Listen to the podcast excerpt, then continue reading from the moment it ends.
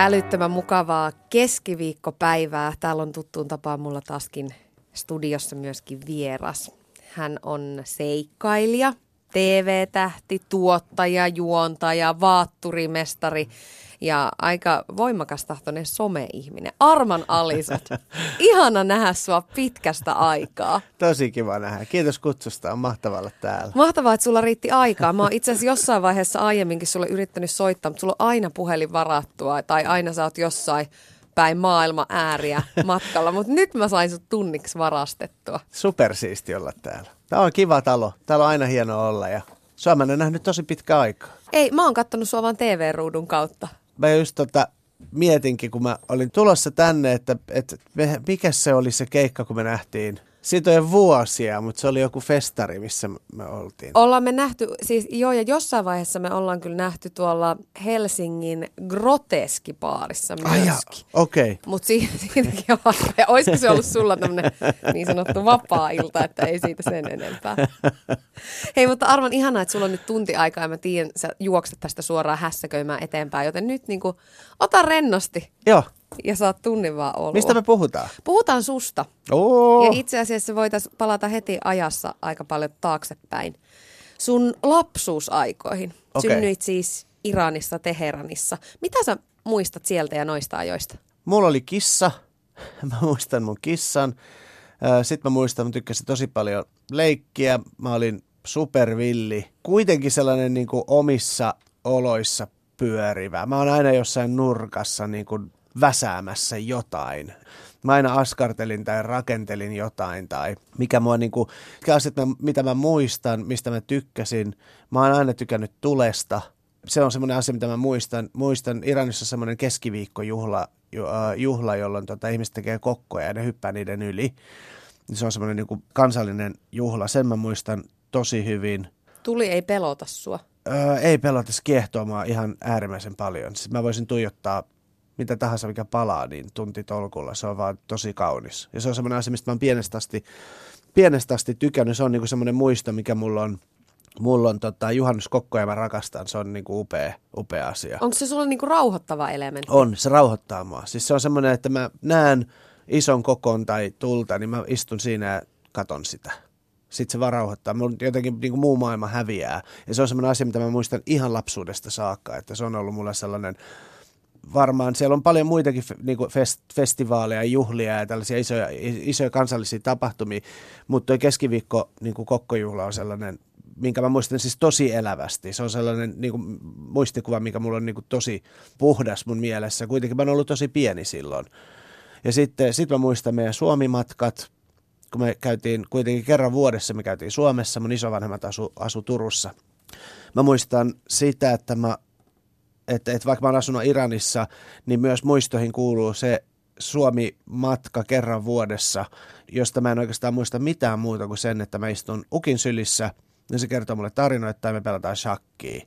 Tai me kävellään käsikädessä jossain puistossa. Ja sitten musta oli, musta oli superhauskaa käydä Suomessa, niin, niin kuin aina semmoinen asia, mitä aina piti käydä. Silloin oli tosi paljon nakkikioskeja. Joo. Snagareita oli niin kuin joka paikassa. Että oli niin kuin, joka kulmassa oli sellainen. Ja se oli niin kuin tosi makea juttu. Ja sitten taas, kun eh, ehkä tietyllä tavalla se, kun Iranissa on myös paljon niin kuin katukojuja, missä on niin kuin ruoka, kadulla ruokakojuja, niin sitten oli taas semmoisia niin kuin Suomessa ruokakojuja, mitkä oli niin kuin kiinnostavia, mutta ihan erilaista ruokaa kuin mitä sitten taas taas Iranista sai, niin noita mä muistan tosi tarkkaan. Hei, aika hauska. Eihän nykyään enää ole hirveästi semmoisia niin rillejä, jotka Ei. olisi siis auki. Ei. Ne on sitten yö.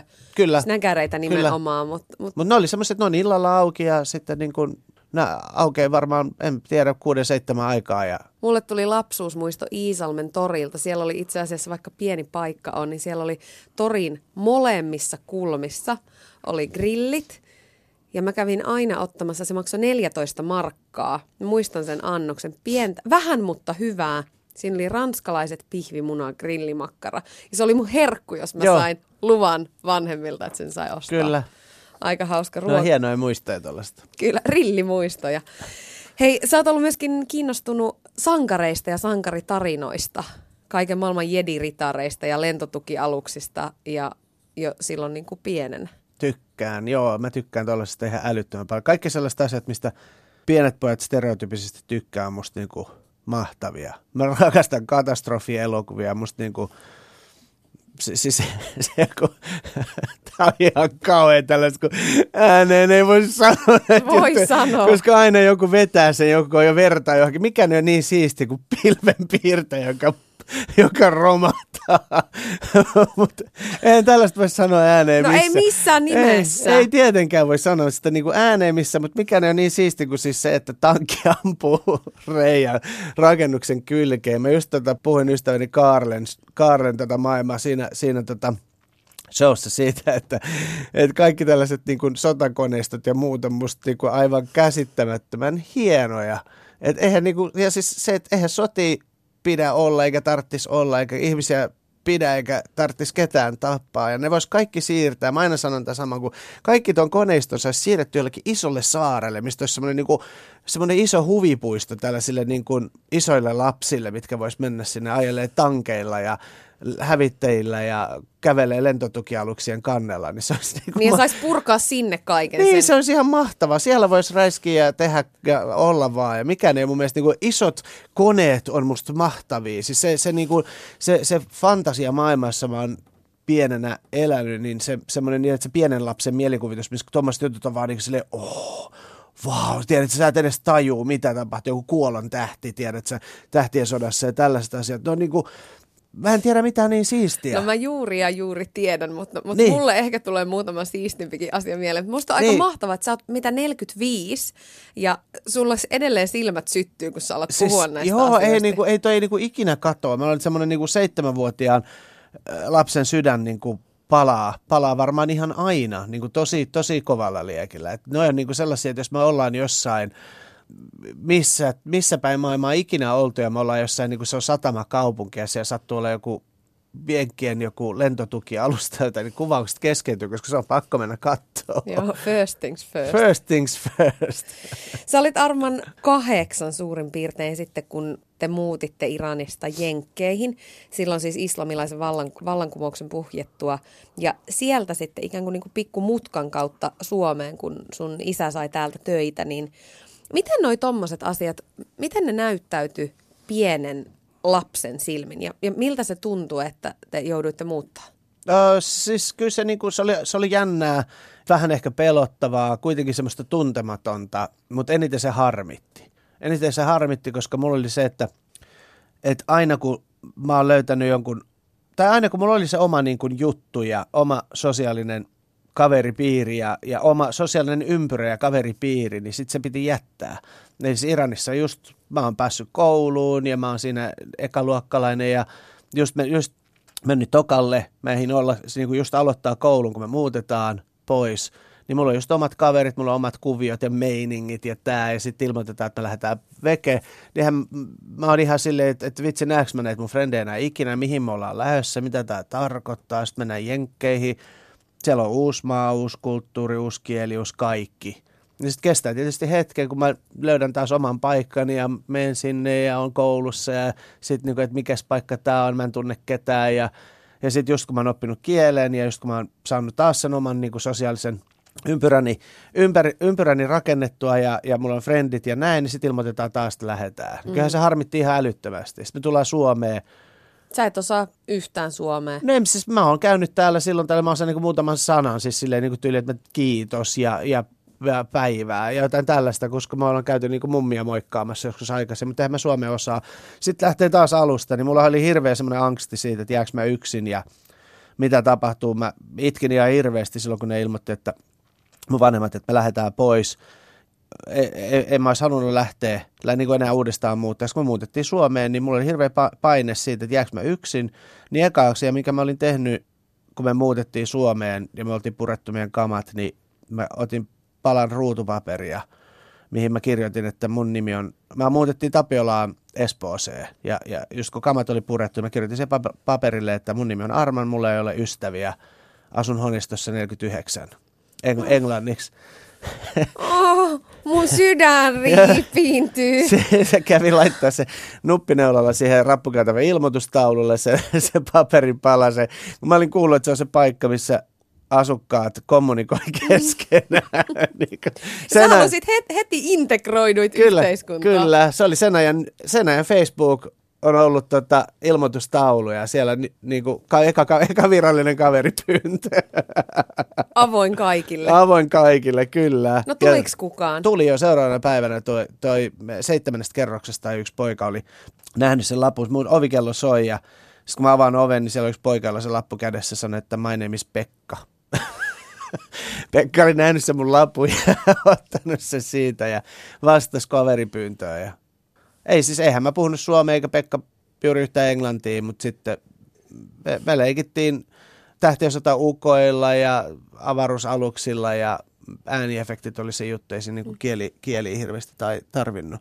Tuohan on mun mielestä ehkä, nämä on niin kuin kaikki sellaisia asioita, jos miettii, niin kuin, kun mä jälkikäteen miettinyt mun nykyistä duunia ja mitä mä niin kuin teen ja sitten ne tarinoiden maailmat, kaikki ne, ne, ne fantasian maailmat, kaikki ne jedin ritarit, mit, mitkä mä oon ihannoinut ja mitkä mä edelleenkin, mulla on unelmana, että musta tulee joku päivä jedin ritari. En mä, sitä on, en mä sen unelmaa ikinä kuolla. Tai että musta tulee velho. Ehkä en, se toteutuu Niin, sitä, eihän mä tiedä, koska eihän mä voi sulkea pois jotain, mikä mulle noin rakasta. Joku päivähän joku tyyppi saattaa, sä saatat tämän haastattelun päätteeksi, joku toinen tuolta, Janne tulee, kuka tahansa voi tulla sanoa, että, että, että hei, että mun pitää kertoa sulle salaisuus. Ja sitten se kertoo mulle niinku asioita, mitä kukaan muu tässä maailmassa ei tiedä. Ja se kertoo mulle taikuuden salat. Eihän sitä koskaan tiedä tämmöistä. Nämä on niinku, ne asiat on johtanut tähän. Esim. toi, toi kaveripyyntö, se, miten me leikittiin, se kun mä sanoin äsken, että meillä ei ollut yhteistä kieltä, mutta tekemisen kautta me rakennettiin yhteistä ystävyyttä ja luottamusta siinä alussa. Ja tämä on se, mitä mä oon tehnyt duunissa, niin, niin kuin joka ikisellä matkalla, missä mä oon, kun mä osaa paikallisten kieli. Totta kai meillä on joku tulkki, siellä muuten meidän haastattelut menee tuijotteluksi. mutta mut niin kuin, että, että, että yhdessähän me tehdään, ja se on se tapa, millä me ollaan vaikka ristiretkiä tehty, tai Kilarman ohjelma ja muuta, ja kuinka paljon urheilu yhdistää, kamppailulajit yhdistää, yhdistää, yhteinen tekeminen yhdistää, että eihän sun tarvi osata sitä kieltä, sä voit ylittää verbaalisen kommunikaation ja silti ystävystyä ja päästä jonkun ihmisen eh, ihon alle jopa. Lapsethan on tossa ihan mahtavia, että, että kun me aikuiset laitetaan niitä rajoja, että no ei Kyllä. tästä nyt tuu mitään ja ei, ei ole yhteistä kieltä tai asutaan liian kaukana tai mitä ikinä, niin, ei, niin kuin lapsen mielessä kaikki on mahdollista. Ei ole mitään Kyllä. raja-aitoja. Ei ole, siis ne on vaan niin kuin, sen takia hän on silleen, niin kuin, että no ei näin voi tehdä. Mm. Miksei? Ne kysyy. Tämän takia lapsi kysyy, miksei, kun ei se edes ymmärrä, kun sillä ei ole rajoja, koska siis hänen maailmassaan asioita vaan tehdä, että mm. aikuiset on ihan hirveitä, ne on, ne on tylsiä, ne on... Ollaan kangistuneita Kangistu, niihin. Joo, ei, ei niin kuin, ja sehän siinä on, että kun aikuinen, tai mitä kun ihminen kasvaa, niin se rakentaa itsensä ympärille erilaisia tabuja, erilaisia suojamuureja ja erilaisia käytösmallimuureja, sellaisia kauheasti rajoja ja, ja eri, e, semmoisen käsittämättömän esteradan itsensä ympärille, josta on tosi vaikea päästä pois. Se on mun mielestä ihan hirveetä. Äh, silloin 80-luvulla, niin silloin Suomi oli aika erilainen, mitä se on nyt. Tämä ei ollut yhtään niin kansainvälinen. Ei ollut samanlaisia, tai oli tietenkin samat kysymykset maahanmuuttopolitiikasta ja tämmöistä asioista, mutta, mutta ne oli tosi paljon pienemmässä mittakaavassa niin sä oot sanonut, että sua on sillä tapaa kohdeltu hyvin, että sä et ole itse joutunut ikinä kiusatuksi tai näin poispäin. Mutta miten on Suomi muuttunut niistä ajoista tähän hetkeen? Mä luulen, että mua ei varmaan niinku kiusattu. Mua on katsottu kyllä kierroon semmoinen niinku erilaisuuden takia. Sitten sen takia, että mä en ikinä halunnut, enkä osannut sul, silleen sulautua massaan. Mä tein aina, mä haaveilin ja mä olin, mä olin luokassa se tyyppi, joka katsoi ikkunasta tulos kun opettaja oli eka kysynyt, että tajusko tytöt ja tajusko pojat ja tajusko Arman vikana, koska mä, eikä sillä ole mitään tekemistä siis mun niin kun, syntyperän tai muun, muun kanssa, vaan lähinnä se, että kun mä, mä vaan niin kattelin ikkunasta, mä haaveilin jostain ihan muusta ja mä mietin jediritareita mm. silloin, kun muut miettii, että mihin, mihin korkeakouluun ne lähtee, lähteekö ne lääkikseen vai kauppikseen, oikeikseen, valtsikkaan, niin mä ajattelin vaan, että vitsi toi on niinku velhojan jotain taikoja mietin. tai, ja mietit edelleen. Niin, ja siis silleen, niin että, että, että, että, ja edelleen, mutta toi, toi niin kuin, se, se, mitä mä oon niin kuin kokenut, on ehkä ollut niin kuin tos, ton takia sitä tietynlaista niin kuin erilaisuutta kohtaan niin kuin vinoja katseita, mutta en mä ole silleen kokenut, että et, et kyllä, koska mä oon tullut niin pienenä Suomeen, silloin ei hirveästi ollut ulkomaalaisia – siis ei ollut. Mulle eihän, niin kuin mä olin niin kuin meidän koulun ainoa. Ja varmaan tyyli niin kuin Tapiolan ainoa iranilainen tai minkä tahansa muu maalainen kuin suomalainen, niin niitä ei, niitä ei hirveästi ollut. Ja se, kun mä menin johonkin kouluun, niin tosi nopeastihan mä opin kielen, koska mä olin pieni, niin mä, mä oon integroitunut niin nopeasti, että semmoista, mulla ei ollut sellaisia stereotypisia niin kuin maahanmuuttoon liittyviä tai sopeutumiseen liittyviä ongelmia. Tunsit sä olevas kuitenkin erilainen? Joo, siis olin mä siis sinänsä, että kun mua ei kiinnostunut ne asiat, jotka muita, muita kiinnosti. Mä olin jotenkin kiinnostunut ihan muista. Mua kiinnosti ne, ne, kaikki ne asiat, mistä mä olin kiinnostunut, oli sellaisia, mistä ei olisi niin kuin mitenkään voinut kuvitella, että niistä olisi jonkun uran itselleen rakentanut tai niin kuin ammatin tai muuta. Et koska niin kuin meidän, meidän koulussa lähtökohtaisesti jengi meni Etelä-Tapiolan lukiosta, niin kauppakorkea, lääkis, oikis, valtsikka, jos joku olisi ollut kiinnostunut niin kuin taiteista tai filosofiasta tai muusta, niin se kohtelu olisi, siis eikö sinua oikeasti elämä kiinnosta, että et sä niin yhtään mieti sun tulevaisuutta. Niin tämä, on se, on se asenne ja sitten tavallaan mä tykkäsin skeittaa, mä kiinnosti niin breakdanssi ja skeittaaminen, mä kiinnosti niin Taru Sormusten herrasta, Dungeons and Dragons, tiedätkö, tällaiset jutut.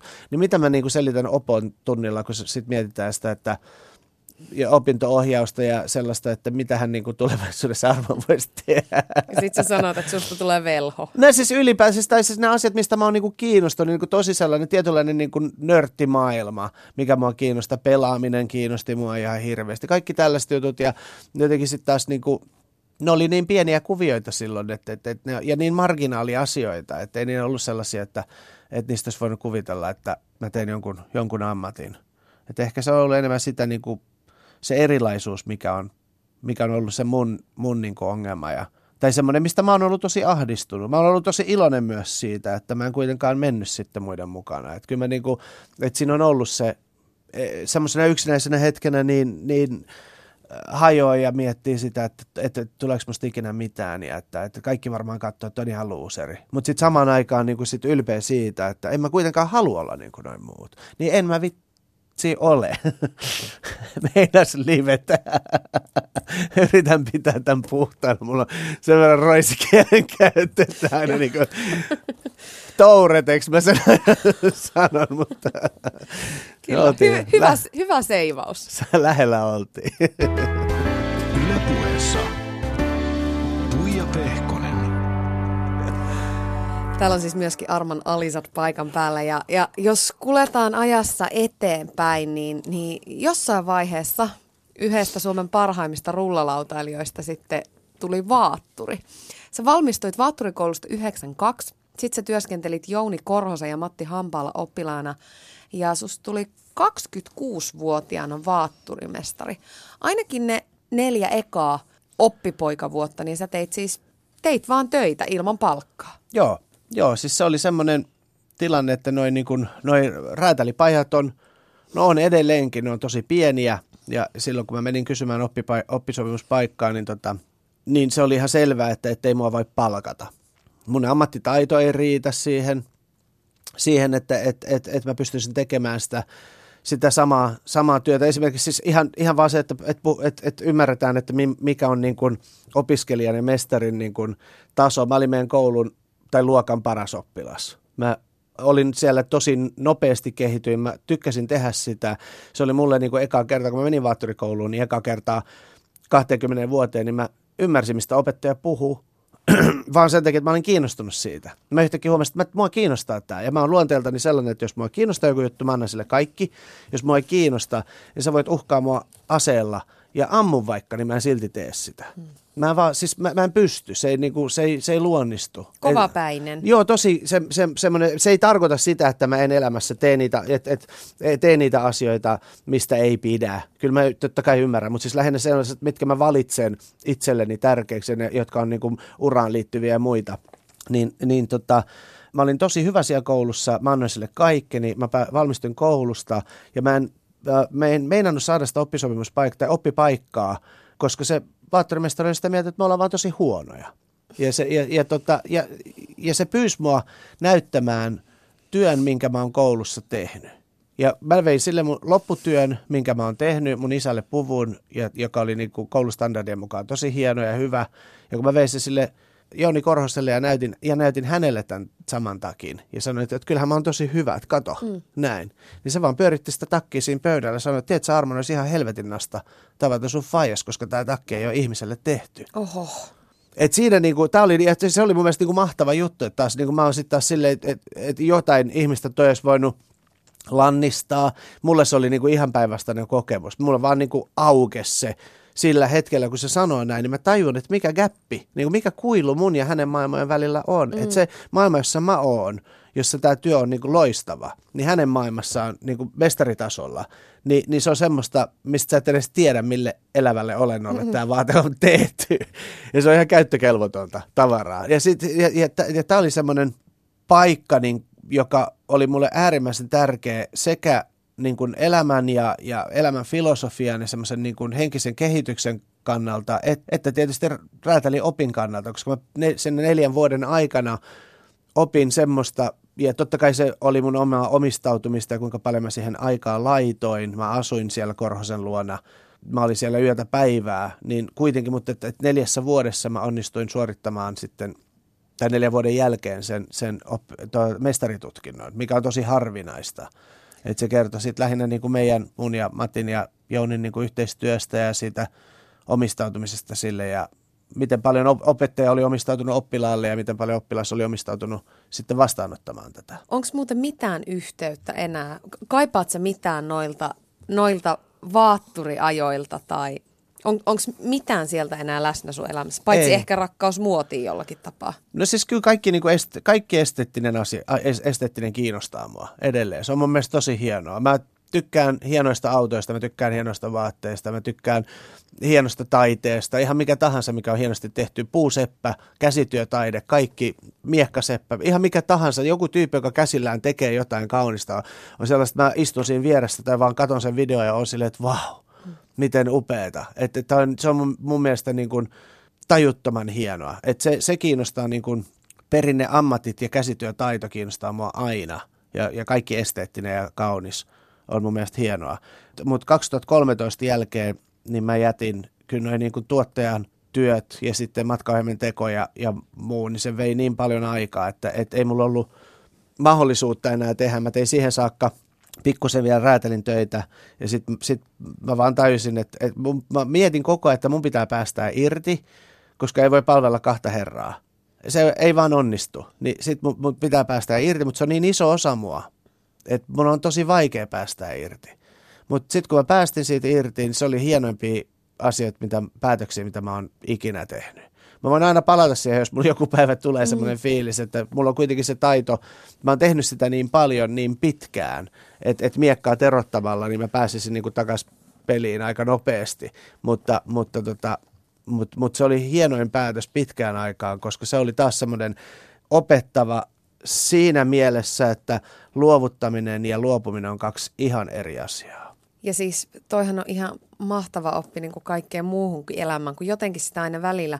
Siis me ihmiset niin kuin takerrutaan ja tarraudutaan asioihin ja ihmissuhteisiin ja työpaikkoihin ja, ja arvomaailmoihin, eikä uskalleta päästää irti, vaikka ne on sitten, niin takaskin voi tulla. Kyllä, just näin. Ja just ton takia, kun sä sanoit just arvomaailmat, varsinkin just tämä, että sä takerrut omiin arvomaailmoihin, se, sehän just on semmoinen viesti, mä käyn paljon kouluissa puhumassa – niin mä pyydän niitä nuoria aina kyseenalaistamaan ihan kaiken, kaiken mahdollisen niin paljon, että et, et, et, et olkaa niinku uteliaita kaikelle sille, mitä, mitä niin kuin mä sanon tai mitä te kuulette jostain. Jos joku asia kiinnostaa, niin tutkikaa sitä monelta eri lähteeltä ja jos, jos joku juttu, mikä mun puheessa hämää teitä, niin kyseenalaistakaa sitä, koska se auttaa teitä taas löytämään sen teidän oman polun.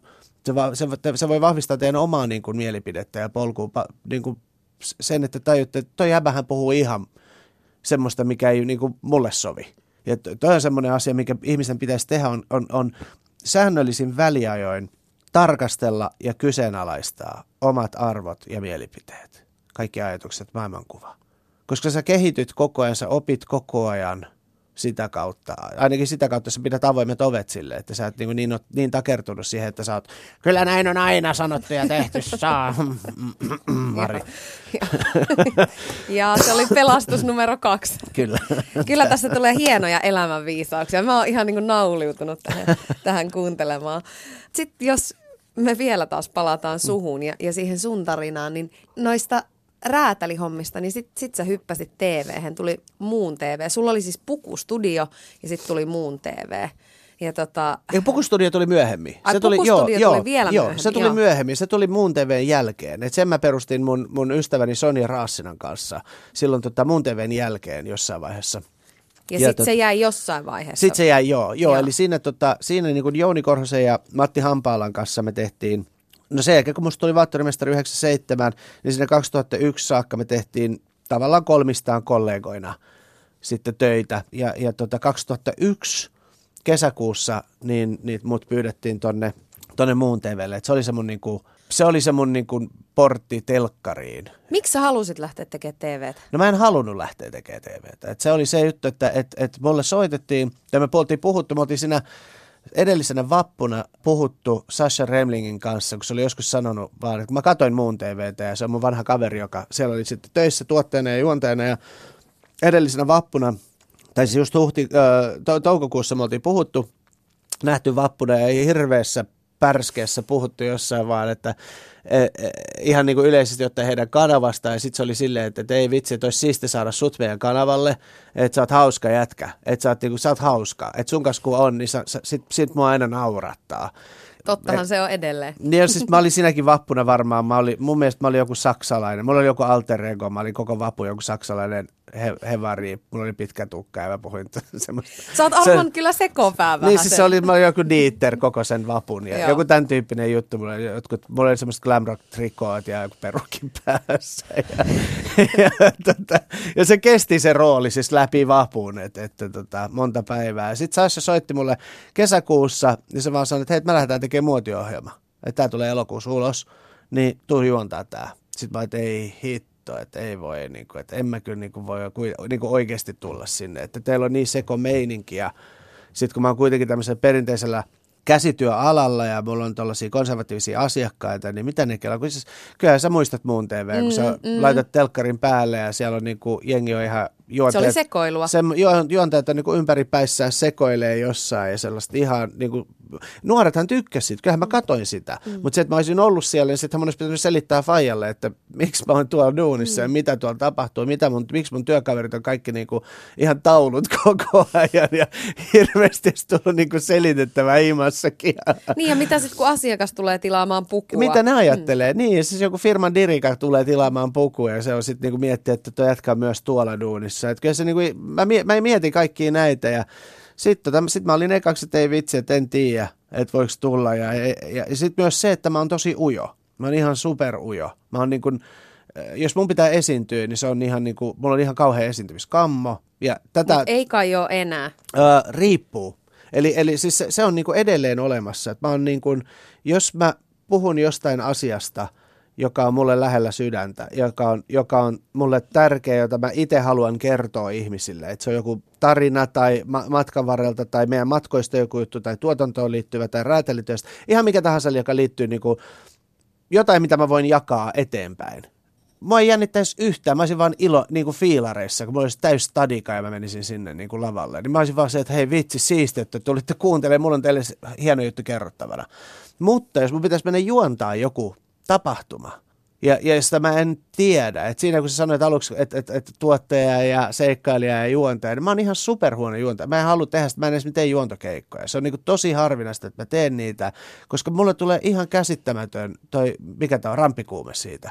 Se on vähän sama kuin se, ne asiat, mistä mä oon kiinnostunut, joilla mä annan 100, 100 prosenttia, tai 150, ja sitten se, mistä mä en ole kiinnostunut, niin sitten se mulle vieras, ja mä en osaa olla siinä niin se tietyllä tavalla toimii sam- samalla, samalla tavalla. Sitten mä ajattelin, että, ei, että, että mua niin jännittää toi esiintyminen tosi paljon, mutta toisaalta nämä on kyllä asioita, että sit mä kuitenkin menin siihen, kun mä ajattelin, että nämä on asioita, mistä mä tiedän. Niin ehkä mä voin näistä kuitenkin puhua. Että mun ei tarvitse puhua ihan mitä tahansa siellä. Ja sehän olisi kauheata, jos jälkikäteen rupesi katumaan, että no, miksi mä en lähtenyt. No se oli se toinen, että mulla, on, mulla oli se ajatus, että mun on pakko kääntää tämä kortti, että nyt mulle on tarjottu asia, mikä lähtee tuotantoon joka tapauksessa mun kanssa tai ilman mua. Mm, mm. Ja jos mä en lähde tähän, niin elokuussa, kun mä laitan telkkarin päälle, niin mitä jos mä mietin, että voi hitto, mä, ja siellä on joku muu juontamassa tätä mm. ohjelmaa. Hitto mä olisin tehnyt tämän eri tavalla tai paremmin.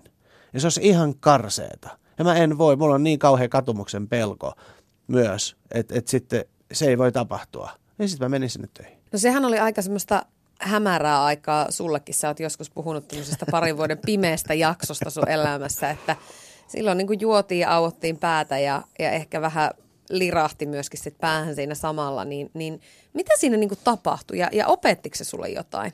Opetti tosi paljon. Kyllä se tapa, siis mä oon tehnyt ihan, ihan kamalia, hirveitä virheitä ja käyttäytynyt tosi huonosti silloin. Ja Mitä ne virheet sitten on?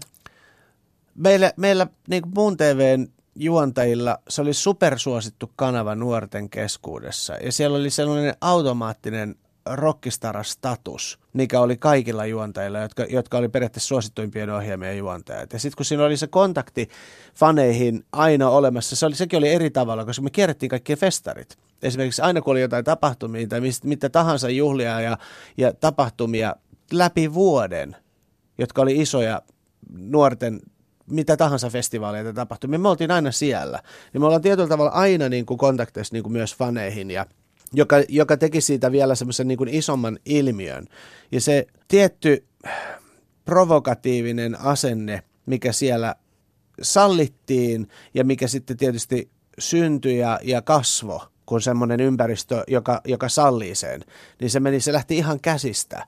Et sitten et se meni sellaiseksi, että jengi kuvitteli, että ne voi sanoa ja tehdä ihan mitä niitä ikinä vaan huvittaa. Ja sitten totta kai siinä tulee käyttäydyttyä niin kuin huonosti ja sitten se, niin kuin, se, se heijastuu sitten myös sun normaaliin elämään. Että ethän sä niin kuin, sit, kyllähän niin kuin kaveritkin rupesi olemaan vähän silleen, että, että, että, että, että miksi sä oot tollanen, niin kuin, sä oot ihan muuttunut. Hmm.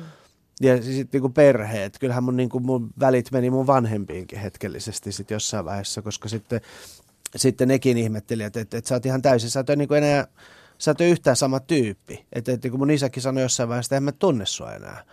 Toi kaikki oli semmoista niin kuin summaa sellaisesta ympäristössä, missä jokainen sai olla tikittäviä aikapommeja, josta on ajasti rikki. Et, et toi vaan niin kuin tuhoon tosi paljon asioita. Sä olit silloin supersuosittu nimenomaan nuorison keskuudessa, mutta se, mikä sitten oikeastaan niin räjäytti sen potin, jos ajatellaan niin su- suurta yleisöä ja koko Suomen kansaa, niin, niin sitten, oliko se 2009, kun tuli Kill Arman? Joo. Siis siitä oikeastaan ei voi edes puhua Suomen vallotuksesta, vaan maailman vallotuksesta. Se, se näkyy jossain mitä 130, 140 maassa. Joo, 135 maata, missä se on näkynyt. Joo. Silloin joskus 2013 se on osunut siihen. Siis ihan, niin kuin, ihan käsittämätön saavutus. Onko se Kill Armanin teko jotenkin semmoinen, koetko että se oli niinku käännekohta sun elämässä? Oli. Se oli tosi iso käännekohta. Se on niinku, se, on niinku se läpimurto ja käännekohta.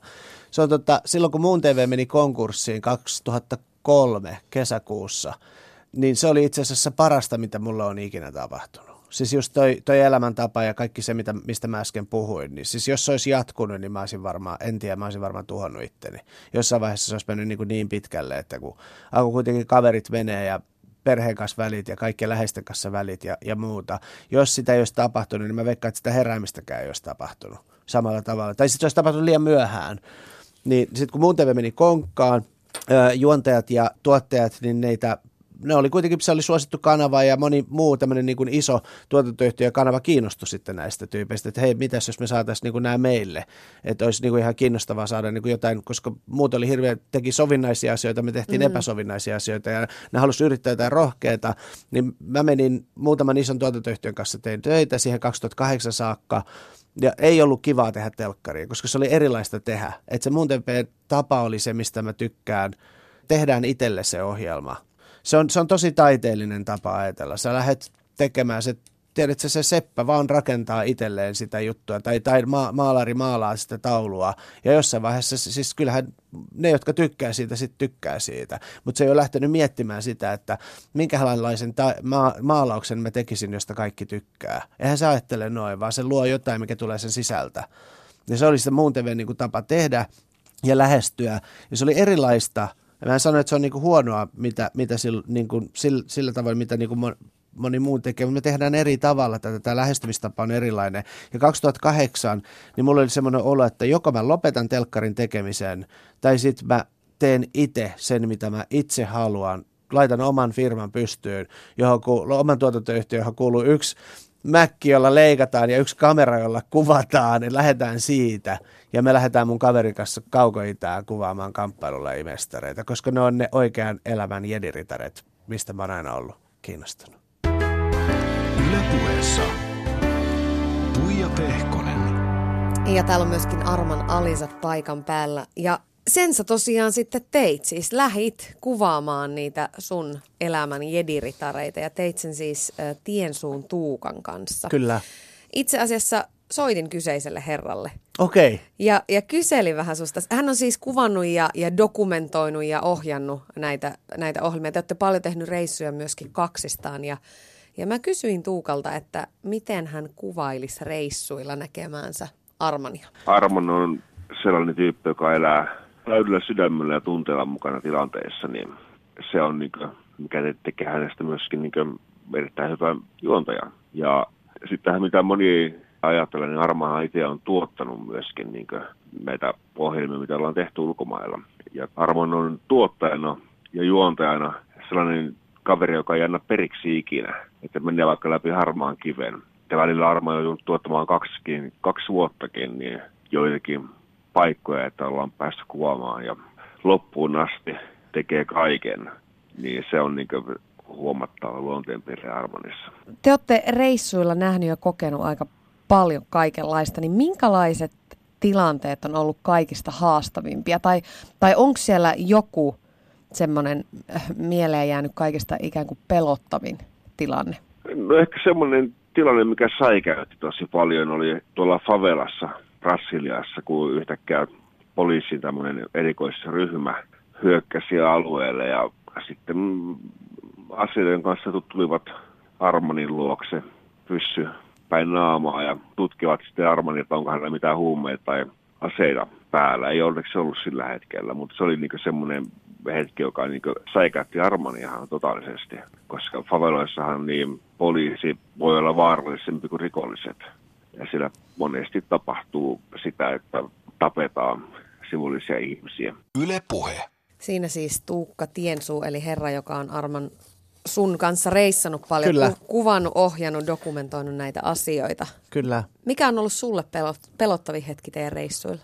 Öö, kyllä se varmaan aika lähellä on, on tota, siis niitä on ollut muutamia, noista matkoista on ehkä ihmisille jäänyt vähän sellainen, että jotenkin just se, että, että totta kai kun tuollainen niin hurja juttu myös nostetaan, että media, mediahan myös tekee sen, että ei ne välttämättä sitten kun meillä on joku tämmöinen hyvän tuulinen, iloinen jakso, niin ei sitä välttämättä mm-hmm. nosteta mihinkään, mutta sitten jos mä oon uhattu aseella, niin se on joka lehdessä mm-hmm. se asia, tai, tai jos mä saan vuoristotaudin tai jonkun neste, nestehukan joudun sairaalaan, tällaista asiat tietysti myy, niin sitten se myös luo sen sen niin kuin illuusio siitä, että meidän kaikki matkat on ollut ihan supervaarallisia. Me reissataan vaan vaarallisessa kohteessa, kun no, vähän alle puolet on ollut sellaisia, missä on ollut niin kuin tällaisia niin kuin isoja vaaratekijöitä, mutta onhan siellä niin kuin tosi makeita, hienoja, iloisia kokemuksia täynnä, mutta mut totta kai muutamia niin kuin pelottaviakin siihen mahtuu. Ja kyllä varmaan sellaiset pahimmat läheltä piti tilanteet on ollut toi, että, että aavikolla, jos mä en olisi Mä oon saanut apua, se oli ihan, puhtaasti tsägää,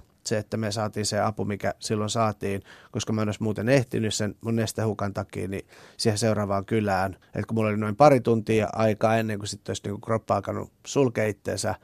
Ja sit, sitten tuolla tota, favelassa, missä kytät tulee, tekee rynnäkön keskelle sitä favelaa, pidättää jengiä, siellä on ammuskelua ja sitten kun se tapahtuu niin, että kun ne hiipii sinne sisään, niin ne on yhtäkkiä mun selän takana, mä käännyn, mä huomaan, että siellä on niin konekivääri tuota, tai kone tuli aseiden piippuja suoraan naamassa, niin kyllä se on semmoinen hetki, että siinä miettii, että ei hemmetti, miksi mä oon täällä, miksi mä teen tätä, niin kuin mitä tässä tapahtuu pidätetäänkö meitä, tuleeko meillä jotain muuta ongelmaa, jouduks me olemaan täällä niin pidempään, tulee, mitä säätöä tästä tulee, jääkö me ylipäätään henkiin. Ja tiedätkö, siellä, siinä on niin miljoona ajatusta, mitkä niin vilisee, vilisee sun edessä, että kun ne ta- katsoo koko ajan, että onko sulla, ja, ja tsekkaa sun päältä, mitä sulla on, ja sitten sit, niin se isoin pelko on se, että meillä, me oltiin sen jengin kanssa siellä, niin se jengipomahan vaati. Me oltiin tehty se, hänen kanssaan sit sopimus, että huumeisiin me ei kosketa, että siinä on meidän raja. Me ei haluta tehdä, että me halutaan tehdä tästä jengistä juttua, ja me halutaan tietää teidän elämästä, äh, että mitä te teette täällä ja mitä, mikä se niin kuin teidän arki on mutta tota, se oli hänelle ihan niin kuin ok, mutta, mutta kyllä se vaati esimerkiksi päivässä aikaan, että mäkin kannan asetta mukana siellä. Niin sitten se, oli, en mä tiedä, tietynlainen ehkä testi siitä, että voiko hän sitten esimerkiksi luottaa minuun ja teenkö mä niin kuin, mitä hän haluaa, mitä, mitä, mitä ikinä se bondaus sitten siinä tilanteessa niin kuin on vaatinut, niin niin kuin hänen suunnaltaan, tai mitä hän on kelannut siinä, mutta mut sitten, sitten mä olin illalla palauttanut sen, sen aseen, kun nämä kytät tulee, mutta mulla on repussa kuitenkin backup-levy, siitä kaikesta, mitä me ollaan, me ollaan siinä viimeisen viikon aikana kuvattu. Et jos olisi käynyt niin, että mut ja Tuukka pidätetään, ja sitten meidän kamoja käydään läpi, niin meillä on kuvamateriaalia, todistusaineistoa, vaikka millaisia tunnustuksia.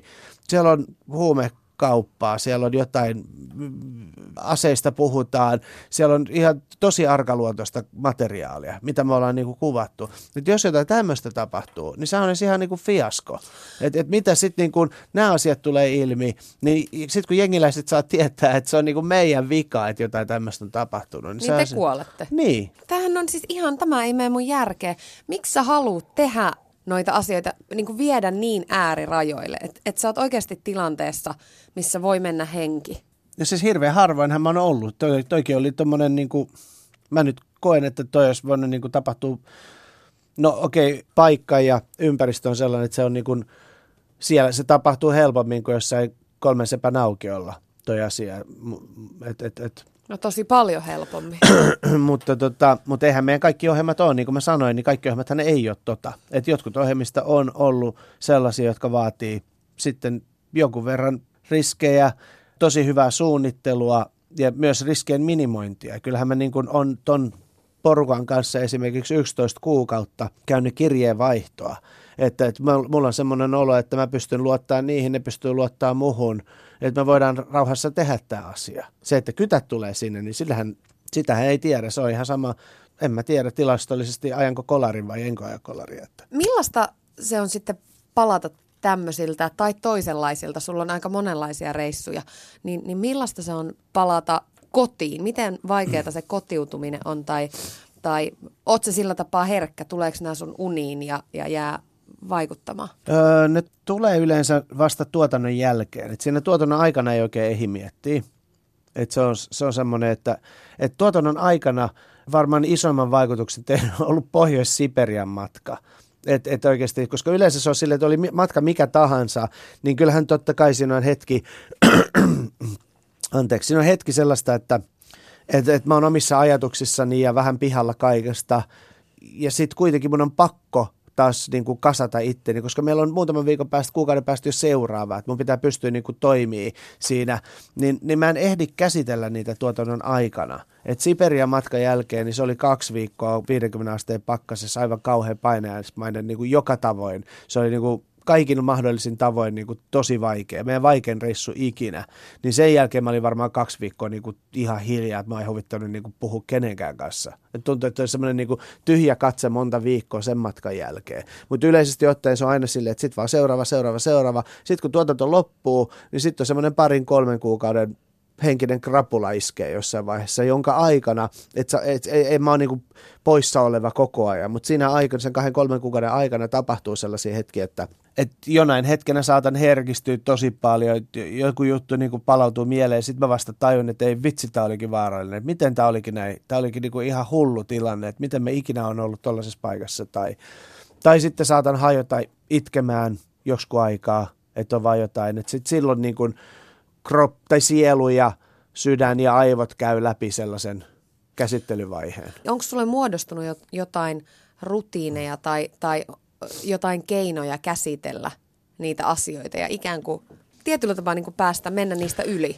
Mä luulen, että se on semmoinen käsittelytaito jollain tavoin niin kuin kehittyy sen tottumuksen kautta ja sitten niiden niin kuin kokemuksen kautta. Et kyllä mä tietysti pyrin, mulla on tosi vilkas mielikuvitus, niin mä tein mielikuvaharjoittelua niin kuin kaikesta aina. Mutta ei sellaista niin kuin suoranaista keinoa ole. Joskus mä oon käynyt, am, niin kuin jos mä tiedän, että on ollut tosi rankka matka tiedossa, niin mä oon etukäteen vaikka varannut ammattilaiselta niin kuin ajan, että mä menen tunniksi purkaa sitten tuon matkan jälkeen, koska sitten se matka voi olla sellainen, että mä saatan olla Intiassa tekemässä dokkaria happoiskusta selviytyneistä naisista.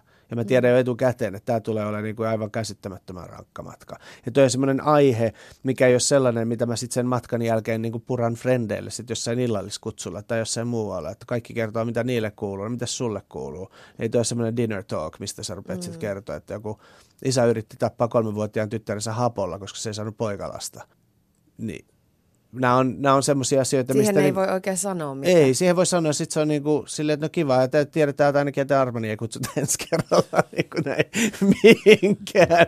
Niin näistä sitten tietysti sitten niin kuin puhumalla ö, jälkikäteen, niin sä saat purettua jonkun verran, mutta oikealle ihmiselle tietysti, niin se on se keino. Mutta eikö se ole uskomatonta, millaisista asioista ihmiset selviää? Siis senhän sä oot noilla reissuilla nähnyt. Mm. Selviytyminen on, niin kuin, on, on, on kyllä ollut tapetilla aina. Että kyllähän sen täytyy olla myös toivoa herättävää. On, on. Siis sehän siinä on, että noin niin kuin, että et tuossa just, mitä aikaisemminkin sanoin, että miten ihmiselle jää niin kuin mielikuva kamalista matkoista tai vaarallisista matkoista tai kurjista olosuhteista, niin sitten taas se, mikä, niin kuin, mitä mä aina niin kuin Tuukan kanssa yritetään ohjelmissa painottaa, on se selviytyminen ja se, se ihmissielun spiritti, mikä, mikä on niin käsittämättömän vahva – sitten sit kun se on vahva, niin se on jotain ihan, ihan uskomatonta. Ja se on, se on sitä niin kuin toivoa ja se on sisua. Suomalaisen pitäisi ymmärtää sitä. Se on, se on tosi hieno asia ja sitä me yritetään niin kuin joka ohjelmassa tuoda.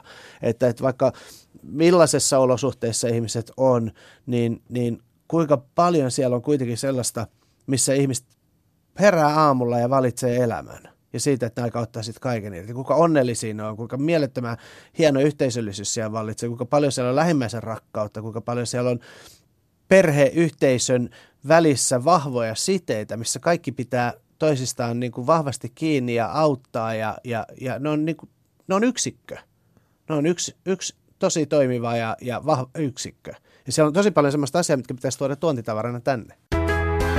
Ylepuheessa Tuija Pehkonen.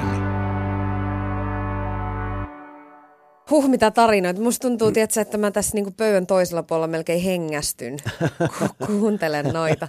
Otetaan siinä mielessä pieni breikki tähän, että, että soitin myöskin yhdelle toiselle sulle läheiselle ihmiselle. Tuossa aiemmin kuultiin siis Tiensuun Tuukkaa, joka on kuvannut noita sun reissuja, mutta sun hyvä ystävä eli Vörlini Joonas on myöskin ollut linjan päässä ja, ja mä kysyin Vögältä, että, että onko menestys mitenkään muuttanut Armania?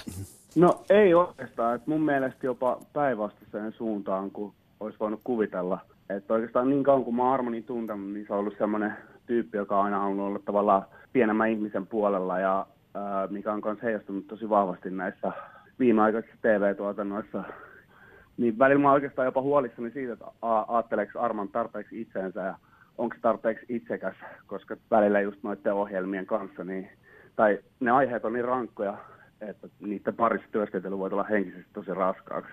Niin, kuin paljon te ystävien kesken ikään kuin näistä asioista ja, ja näistä teemoista puhutte, mitä mitä Arman on siellä kuvausreissuilla nähnyt ja, ja mitä hän päässään käsittelee? No kyllä me puhutaan tosi paljon. Et meillä on kavereiden kanssa semmoinen tota Facebook-ryhmä, missä me yleensä aika aktiivisesti myös keskustellaan ja puolia toisi annetaan palautetta Armanille ja Arman voisi puhua omista fiiliksistään meille. Kerro vielä vähän siitä, että, että miten sä herraa oikein kuvailisit. Millainen tyyppi Arman on ystävänä? No siis tosi hyvä ja, ja lojaali. Ja silleen, että Armanissa on niin kaksi puolta. Että siinä on tavallaan radikaalimpi puoli, mikä tulee sitten esille tuolla niin Twitterissä ehkä. Ja sitten sit semmoinen herkempi puoli, mikä Arman puhuu aina tosi paljon sen niin perheestä, tyttäristä ja kertoo tarinoita jopa niin kuin isästään. Että on tosi semmoinen niin perhemies herkkä, mutta sitten semmoinen niin kuin härskimpi, radikaalimpi puoli myös sitten ja niin kuin, tosi huumorintajuinen. Härski radikaalipuoli kyllä tulee somen kautta mm. aika, aika vahvasti näkyviin. Hei Joonas, sen verran täytyy vielä, vielä kysyä, kun oot vuosien varrella nähnyt ja kokenut ikään kuin ystävänä siinä rinnalla aika, aika paljon ja noita Armanin TV-reissuja ja kuvausreissuja saanut ja joutunut siinä niin kuin viereltä katsomaan, niin, niin millaisia fiiliksiä sulla on ystävänä silloin, kun Arman on reissussa? Oletko huolissasi tai pelottaako sua? Ei oikeastaan sille, ei huolissaan. Arman aika hyvin niin kuin, pitää yhteyttä ja aina jos on varsinkin sille syytä olla huolissaan, niin kuin silloin kun tuota, se oli siellä Brasiliassa faveloissa, niin kyllä Arman niin kuin, päivitti meille kavereille infoa koko ajan niin kuin, periaatteessa melkein reaaliaikaisesti, että mikä on tilanne. Et sille ei ole tarvinnut olla huolissaan, että kyllä Arman on aina niin kuin, pitänyt tavallaan ystävät tietoisina siinä, missä mennään. Et, et mä luulen, että enemmän niin kuin, huoli on ehkä ollut tuolla perheellä kuin kavereilla. Yle Puhe. Siinä siis hyvä ystävä Vörlini Joonas. Kyllä. Miltä tuntui kuunnella miehen puheita? Ja mahtavaa. Tämä oli hauskoja yllätyksiä, että sä olit soittanut Tuukalle ja Joonakselle. Kuitenkin kaksi sellaista henkilöä, jotka tuntee mua tosi hyvin ja hirveän harvahan tuntee mua tosi hyvin. Mulla ei ole silleen niin kuin, mulla voi olla kavereita, sellaisia niin kuin läheisiä, jotka oikeasti niin kuin olisi mun kuoren alla, niin niitä on niin kuin läpi mun elämäni ollut vaan siis ihan muutama. Niin, vaikka sulla, lähe, niin, sulla on iso porukka ympärillä ihmisiä. Kyllä, mutta siis lähelle, niin kuin, siis, mä oon aina, niin kuin mä sanoin tuossa jo aikaisemminkin, se, se pieni niin kuin erakkoluonne, mikä on ollut, että mä oon niin kuin, tosi sosiaalinen, mutta sitten kuitenkin se oikein minä on, on tosi, tosi, tosi paksun kuoren ja suojamuurin sisällä oleva semmoinen. Siinä on aina, aina ollut, niin kuin, se on ollut tosi paljon semmoisia ristiriitoja, että halu mennä, pelottaa, mm. on sosiaalinen, on kuitenkin taas tosi erakko ja, ja kaikki tällaiset, tällaiset asiat on ollut niin kuin, on iloinen, on surullinen, niin se on aina niin kuin joko tai. No mutta miten sun läheiset suhtautuu siihen, että sä, ikään kuin sähän asetat myös heidät siihen tilanteeseen, että, että on kestettävä ne sun reissut ja, ja mitä, mitä sun lapset ajattelee ja, ja käyttekö te näitä asioita yhdessä läpi? Käydään, siis kyllähän tota, kyllä ne niin kuin... Sun isä on kuulemma välillä tosi huolissaan. On, se on ollut välillä huolissaan, mutta kyllä se tota myös on, on niin kuin, kyllä se, se tukee tosi paljon, että et, et, kyllä mä niin kuin tiedän montakin matkaa, missä – missä se on vaan, niin kuin mitkä se on tiennyt, että on ollut niin kuin riskialttiita matkoja, mutta kuitenkin sitten se on antanut semmoisen potkun perseelle just ennen sitä, että, että, että, että mä, mä tiedän, että tämä tulee, että menee tosi hyvin, sä teet siellä varmasti hyvää työtä, mä oon tosi ylpeä, tämä on, se, tämä on se asia, mitä sun tarvii tehdä, koska sun sydän sanoo niin. Eli me ja tee siitä hyvä. Ja toi on kuin semmoinen tosi hieno juttu, huomata niin kuin tavallaan ja saada tietysti niin kuin oma, omalta isältään, että hän niin kuin hyväksyy ja, ja vaikkakin hän tietää, että siinä on, siinä on riskejä. Totta kai sitten tyttäristä niin vanhin varmasti ehkä eniten ymmärtää sitä, että siellä voi olla niin kuin mitä maailmassa tapahtuu, voi olla jotain vaarallisiakin paikkoja, mutta pääsääntöisestihän se, niin kuin sanoin, niin noin semmoiset asiat, mitkä on nostettu esiin meidän matkoista. Suurin osa meidän mm. matkoistahan on kuitenkin sellaisia tosi hyvin suunniteltuja, missä kaikki riskit on minimoitu ja me mennään ja tehdään jostain kulttuurista joku juttu ja tuodaan niin kuin tosi iloisia ja hienojakin asioita mukaan, jotka on taas sellaisia asioita, mistä esimerkiksi mun vanhin ja keskimmäinen tytär, niin ne nuori ei vielä tajua, mutta niin kuin nämä, nämä toiset, niin ne rakastaa niitä. Että sanotaan keskimmäisen kohdalla se on enemmän niin, että okei, jotkut käy koulua, jotkut joutuu keräämään pulloja, jotkut on köyhinille ollenkaan ruokaa. Että se vaan tavallaan hänelle on niin kuin faktoja ja mm, dataa mm, ja mm. näin. Mutta sitten vanhimman kohdalla, niin Vanhin se... on ko- 13. 13 niin, niin hänen kohdallaan, niin sitten semmoinen peilaus itteensä ja semmoinen perspektiivin laajeneminen alkaa siinä iässä jo muodostua ihan eri tavalla. Että hän pystyy niin kuin jopa ottamaan sen, sen, niin kuin sen seikkailun ja muun äh, lisäksi myös sit sitä sellaista kiitollisuutta omasta elämästään, joka oli mun mielestä tosi hieno nähdä niin kuin hänen kohdallaan monien sen jälkeen, kun hän oli monia niin kuin, jaksoja nähnyt, niin millaisen asennemuutoksen se hänessä aiheutti. Ja se, siitä mä oon tosi ylpeä. Ja se on aiheuttanut myös sussa aika ison äh, asennemuutoksen. Sä oot sanonut siitä, että, että oot aiemmin ollut aika niin kuin, tiuk- tiukkakatseinen, kapeakatseinen ja lokeroiva ihminen ja se on muuttunut Kyllä. nyt niin kuin vuosia ja reissujen myötä. Pystytkö sillä tapaa analysoimaan itseäsi tai, tai miettimään, että mitä piirteitä sä ikään kuin itse haluaisit vielä kehittää tai muuttaa? No siis yhden asian, mitä, minkä kanssa mä oon niin paininut vielä, mä oon pystynyt niin kuin kärsivällisyyteen jonkun verran vaikuttamaan. Mä oon sit, sit niin kuin, yksi asia, mikä oli mulle tosi tärkeä, oli just varmaan tietyllä tavalla toi, että et, et mä oon paininut sellaisen, niin kuin mä sanoin, että kaikki asiat on ollut joko tai. Ja tosi ristiriitaisia mulla aina, että tosi iloinen tai tosi surullinen, tosi menevä tai sitten tosi ujo. Hirveän hyvä itsetunto, aivan käsittämättömän huono itsetunto. Ja, ja toi on ollut sellainen asia, mikä on esimerkiksi tuo itsetuntoasia, niin se on vaikuttanut niin kuin muhun joskus 2000-luvun alkupuolella, puolivälissä, niin semmoiseen niin tosi iso kateuteen. Siis mä olin niin ihan käsittämättömän kateellinen. Et jos jollain meni hyvin, niin jotenkin mun piti niin kuin omassa mielessäni niin kuin dissata se koko asia ja se maailma, jotta mä, se, se kateus aiheutti, että no, no ei kai nyt, niin kuin, ei, ei toi nyt ole niin siistiä otetaan tämmöinen niin kuin kliseinen esimerkki siitä, että joku ajaa Ferrarilla ja niin toinen sanoo, että vitsi mä toivon, että, että se ajaa se seinään. Kun toinen miettii silleen, että ei vitsi, me tullaan molemmat aika samanlaisista lähtökohdista ja jos tuolla on nyt tollainen auto, niin sehän vaan tarkoittaa, että mullakin voi olla tuommoinen mm, auto. Mm. Niin se sen positiivisen kautta ajatteleminen, että vaikka nyt oli tällainen materia niin kuin kyseessä, mutta ajatuksena se on, toi on helppo niin kuin ymmärtää, niin tosta kun mä päästin jossain vaiheessa irti, niin mun oma elämänlaatu parani ja hirveästi pystyin niinku rakastaa itteni ihan eri tavalla, keskittymään itteni ja tekemään hyviä juttuja, kannustamaan muita paremmin, mm. olemaan niinku vetoapuna mm. eikä jarruna sekä itselleni että muille.